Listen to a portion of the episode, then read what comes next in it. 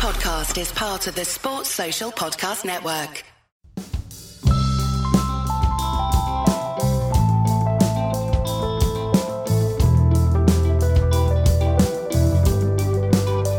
Welcome to Red Inker. I'm Jarrod Kimber, and this episode is about Jofra Archer.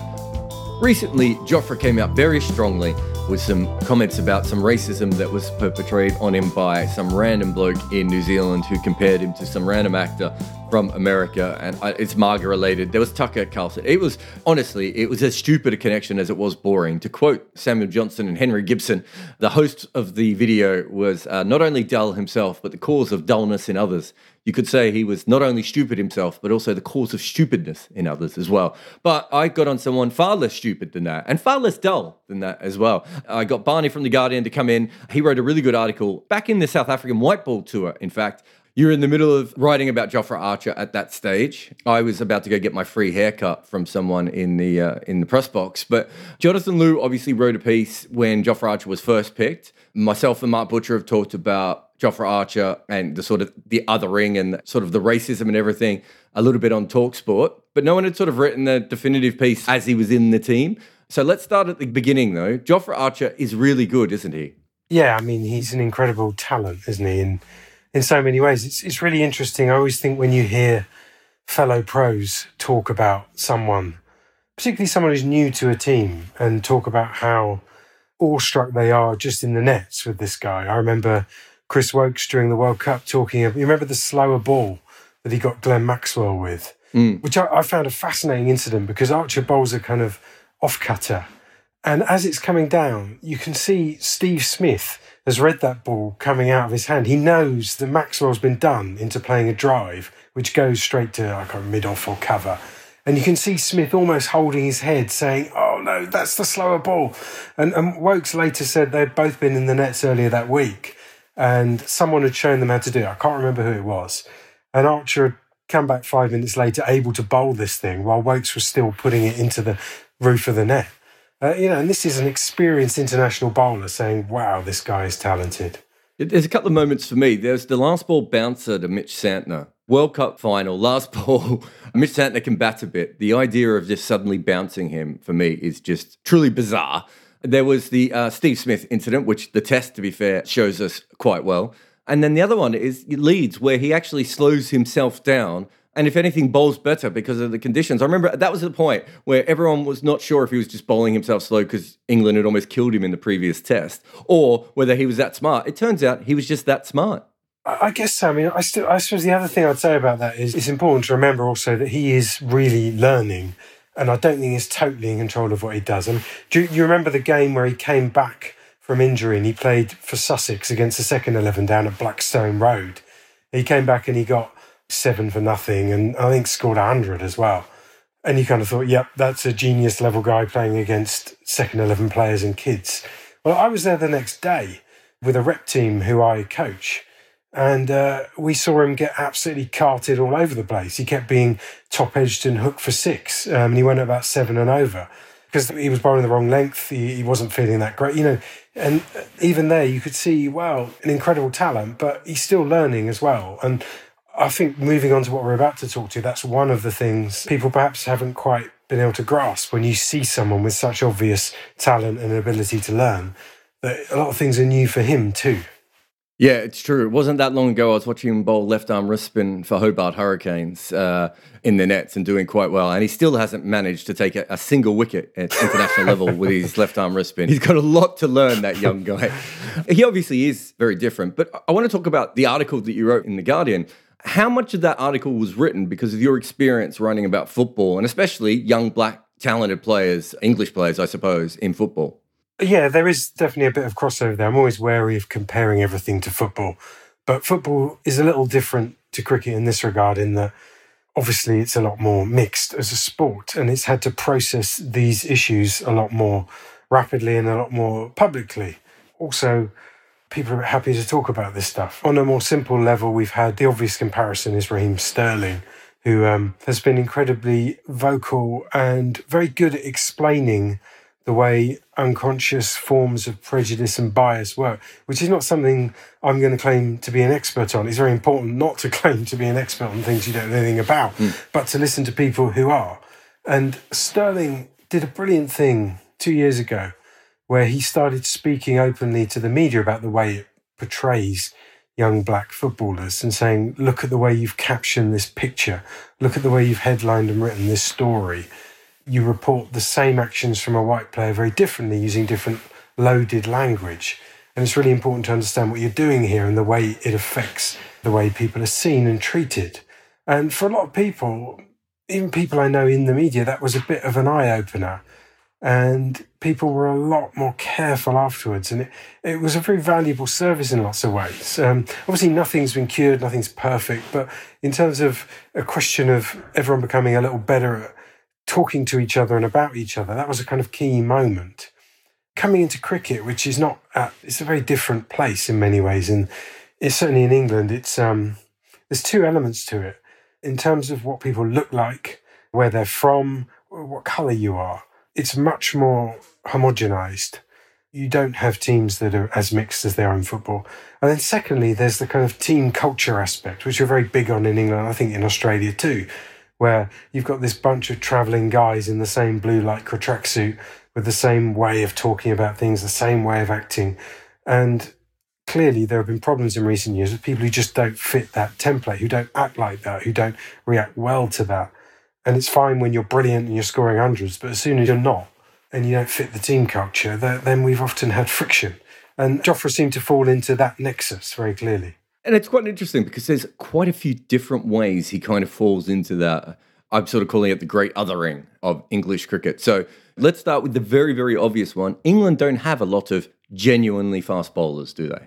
No, they don't. And it's a, that's a really interesting thing, and nobody really knows. There's so many different reasons why we have people who can bowl 85 but not 90 miles an hour. And why should that be? I mean, I've certainly seen young, very quick, athletic kids being told to cut their run out down, bowl straight, pitch it on a length, worry about taking wickets in age group cricket. And I'm pretty certain that's one stage of it. I'm sure another stage is when you get to higher levels of actually playing county cricket. There's literally no point banging the ball in quick on April, May, early June pitches. You, just don't get results. You're not going to be picked. You're going to be told to cut your pace down and bowl and get people to nick off to, to slip in the keeper. So, you know, it's partly due to conditions. English cricket's always been about control rather than blasting people out, going all the way back.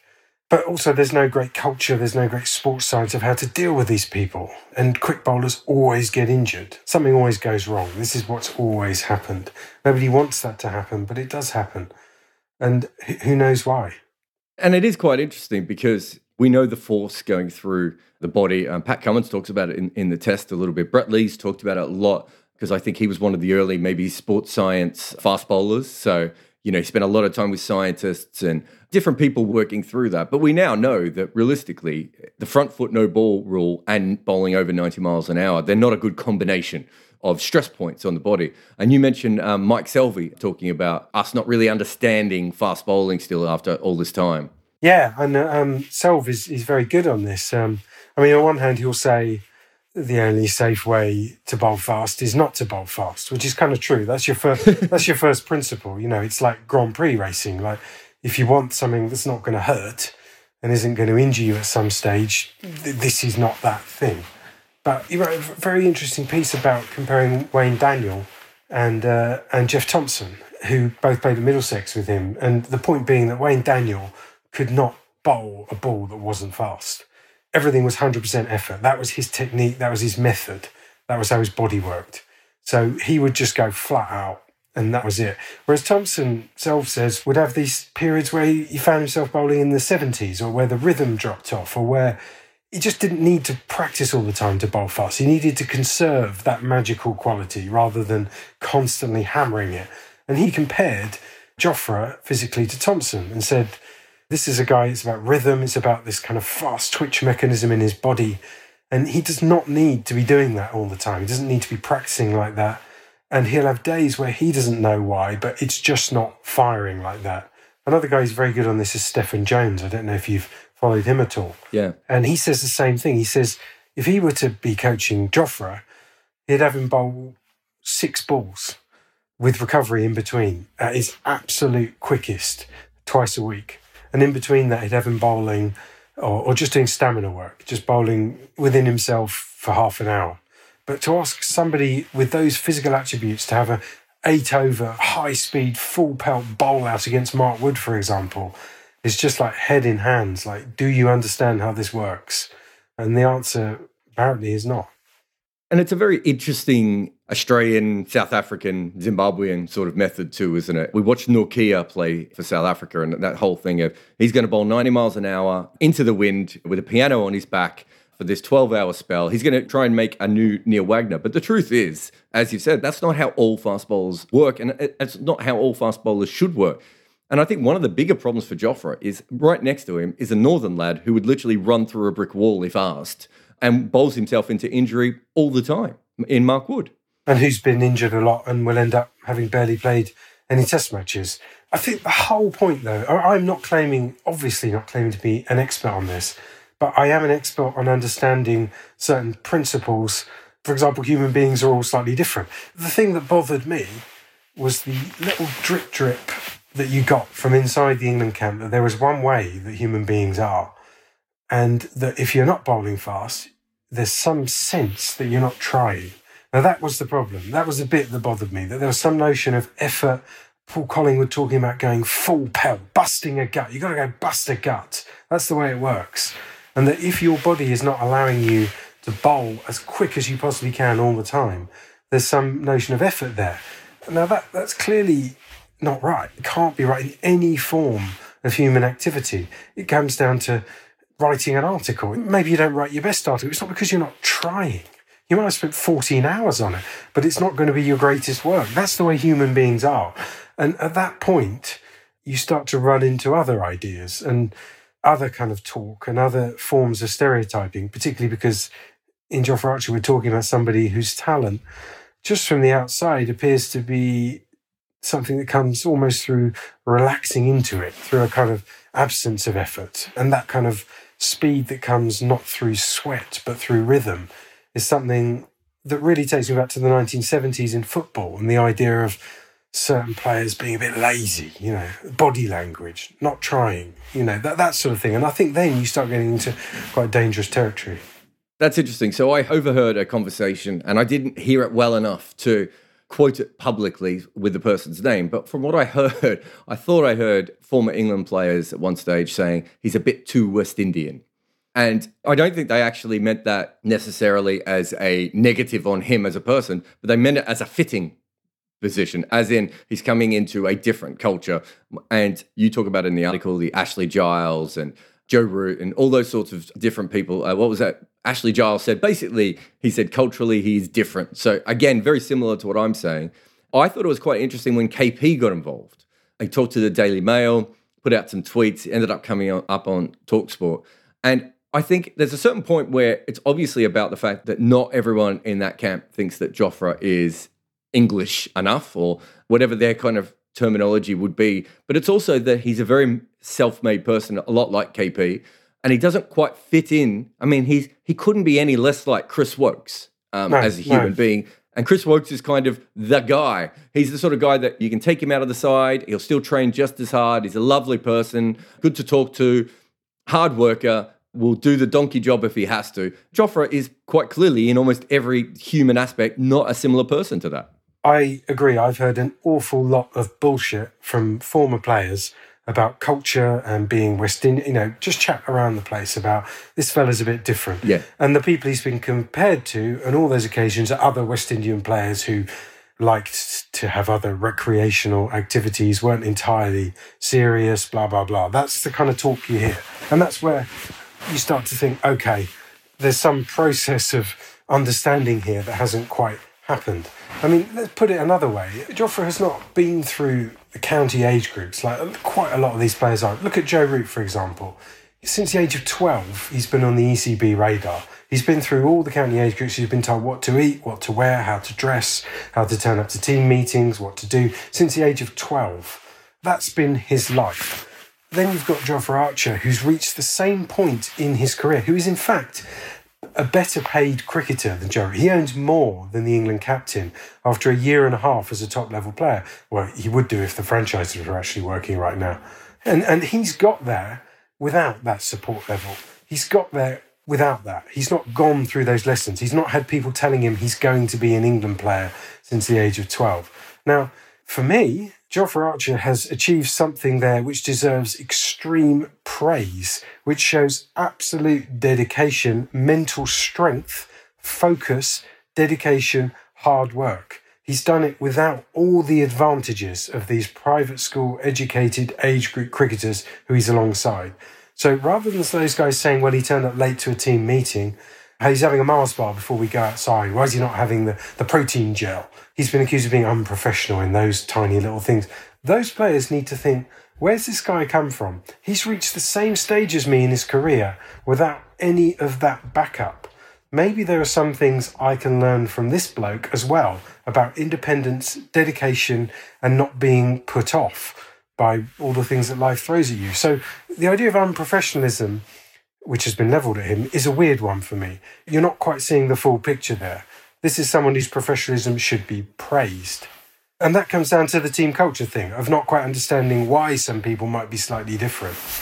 So obviously, I worked in the CPL with the St Lucia Stars, and it was quite interesting that you very rarely see our particular team anyway. You very rarely saw them in the gym, and that becomes a bit of an issue. You start to lose games. The coaches start to look at problems with the gym and everything. But I know for a fact that Kieron Pollard would use the gym at about 11 o'clock at night. Right. He, he would go and absolutely smash the gym at 11 o'clock at night. Incredible athlete that he is. There are a lot of things within West Indies cricket. I think if you look at the great era, the professionalism of having a trainer with them was one of the reasons that they probably took a step up from being very talented to being better. But of recent times, Carlos Brathwaite, Chris Gayle, there's another one as well. There's three major uh, West Indian cricketers who travel with a full time trainer.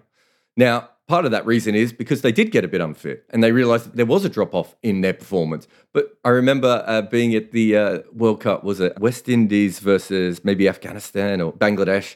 And there was a local reporter there, and she kept saying, Oh, look at them. They're not even trying. And I took them through some of the workout routines that these guys have. And she was like, That's insane. And I said, But you don't see that. You see them walk out onto the ground the way that they walk out onto the ground. You make a snap judgment based on racist background and all that sort of stuff that, as two very white men that we are, we're extremely white men, let's be fair. But we've heard this a lot and we see this a lot and we've both written about it a lot. The truth is that every culture is completely different. And even within the West Indies, the Guyanese culture is absolutely nothing like the Jamaican culture. And yet there's this big lump of this sort of laziness, and they're seen as, and, and you've talked about it a lot already, natural talents. Whereas in actual fact, th- there has to be a lot more to it than that. Otherwise, you don't make it to the top level. Yeah, there's nothing wrong with being white, but it, it's uh, it's a question of uh, being very careful on how you judge people, and that's something everyone has to resist. I mean, another thing I've heard fellow journalists telling me, well, Jofra just he's just not fit. His, his basic levels of fitness are not very good, and that's one of the issues the England camp have had with him. And that's sort of difficult, isn't it? Um, obviously, they have certain ways of, of judging that, and I, I don't think I would expect him to be as fit at this stage in his career in his first year of central contract as as other players. I think that would be a given. Mm.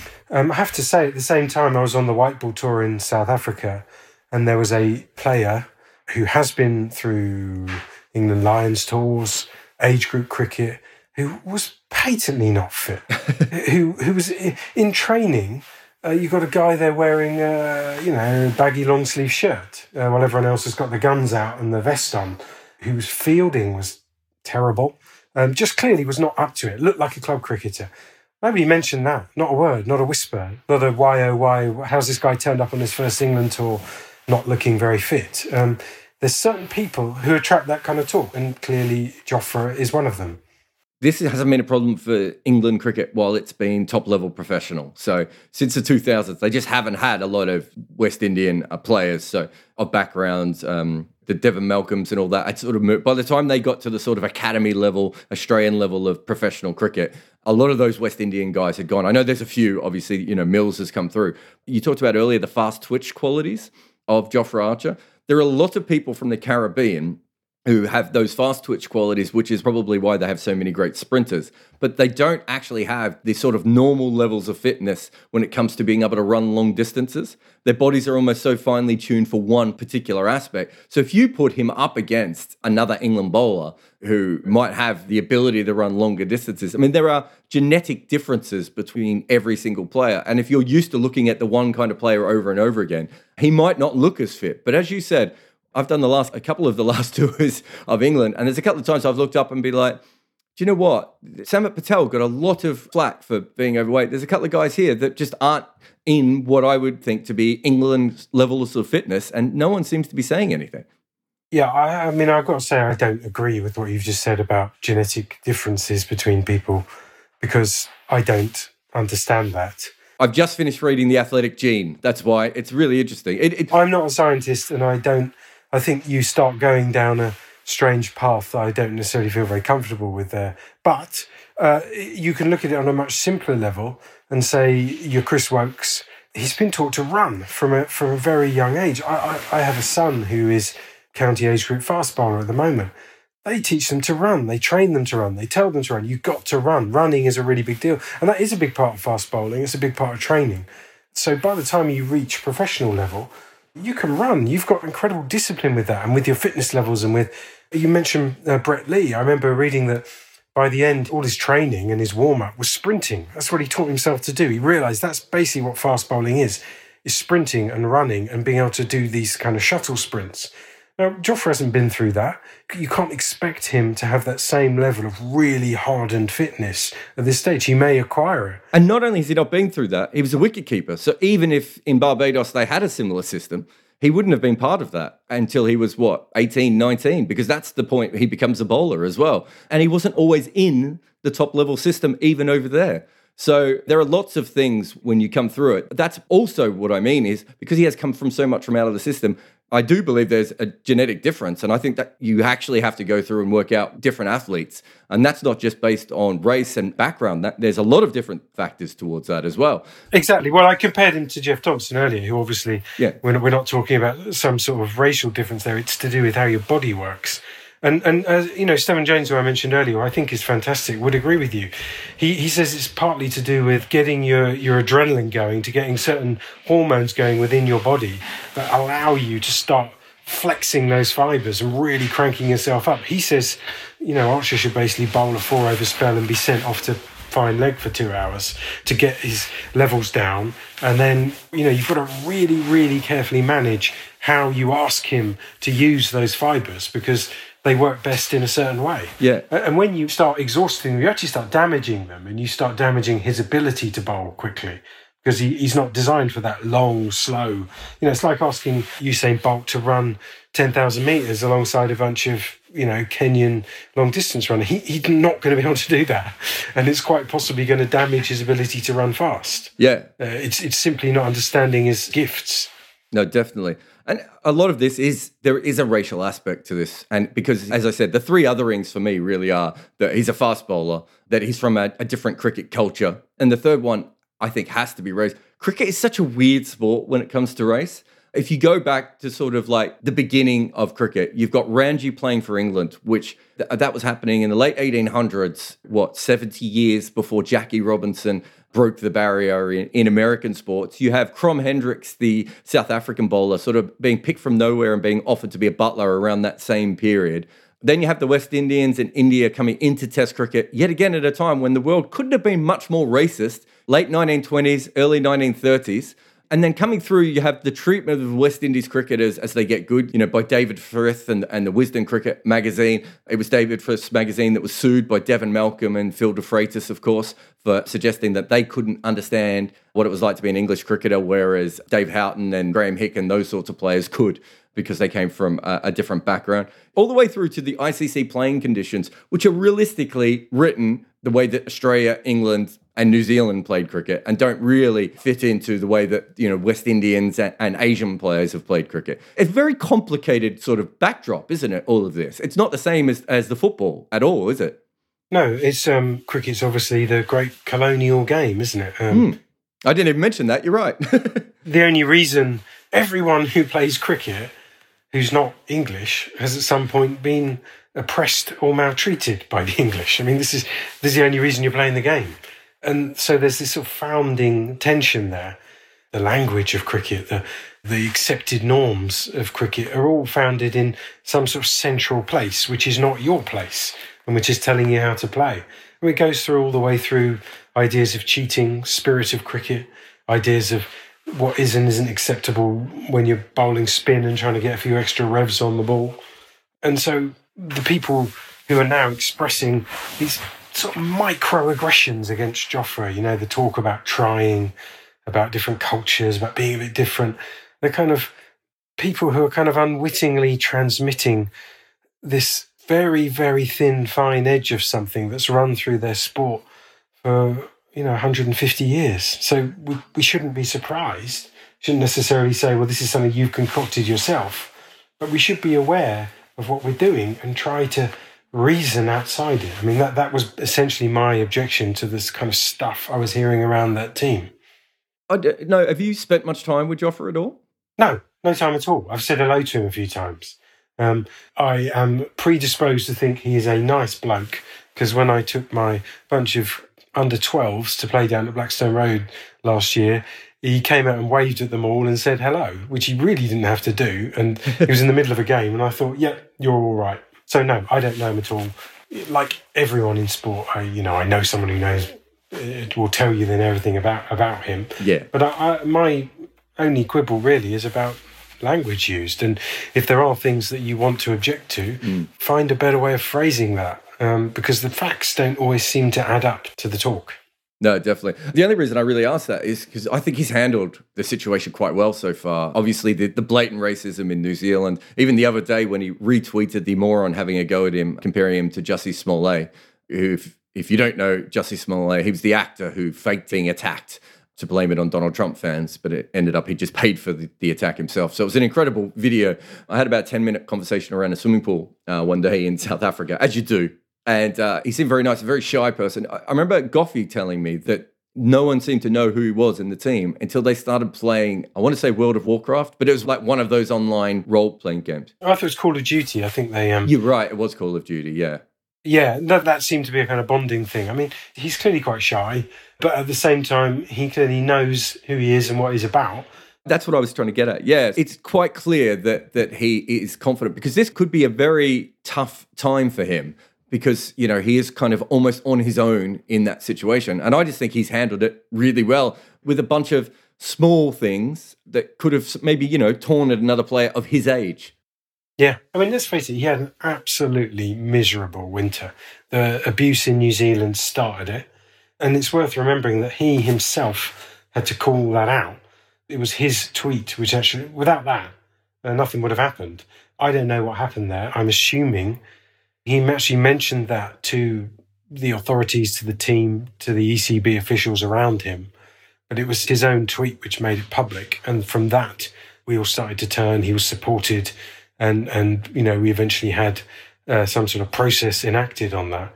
But he had to call that himself, you know, the thing everyone goes back to, where he bowled so many overs in that Test match. I tried to get Chris Silverwood to agree that that was a mistake for him to bowl quite that much, and he wasn't quite willing to go that far. I think clearly everyone would agree that was a mistake. We had him being forced to do fitness tests to prove he actually had what we've later found out to be a serious stress fracture in his arm, which I don't remember Jimmy Anderson being forced to prove he was injured at any stage he had a terrible time, but an awful winter, which I'm sure he's taken it to heart, but you know, might have really de- derailed people. Well, I mean, if you think about it, it's been an incredible year. He basically had the the regulations changed so he could be picked.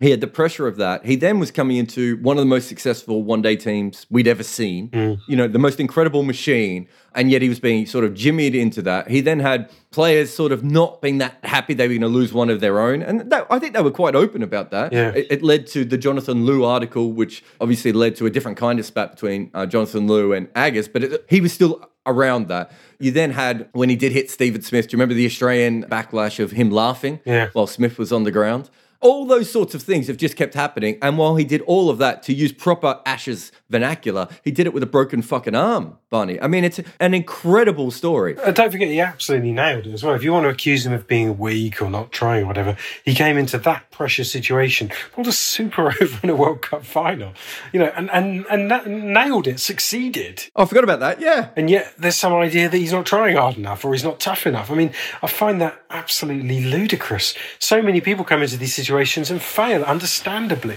But he didn't. Coming from no international cricket to the absolute sharpest end of it, he succeeded and has then had to hear people saying, oh, he's not quite fit enough, he's not this or that. But like you say, yeah, he came in and, and rode all that out. And unless we forget, this injury, he was taking painkillers for it during the World Cup and still playing. Like, you know, he was out, if you remember, for, for a game, Mm. came back on painkillers, and yet has people question his courage or willingness to play through injury, which is really strange to me, really strange.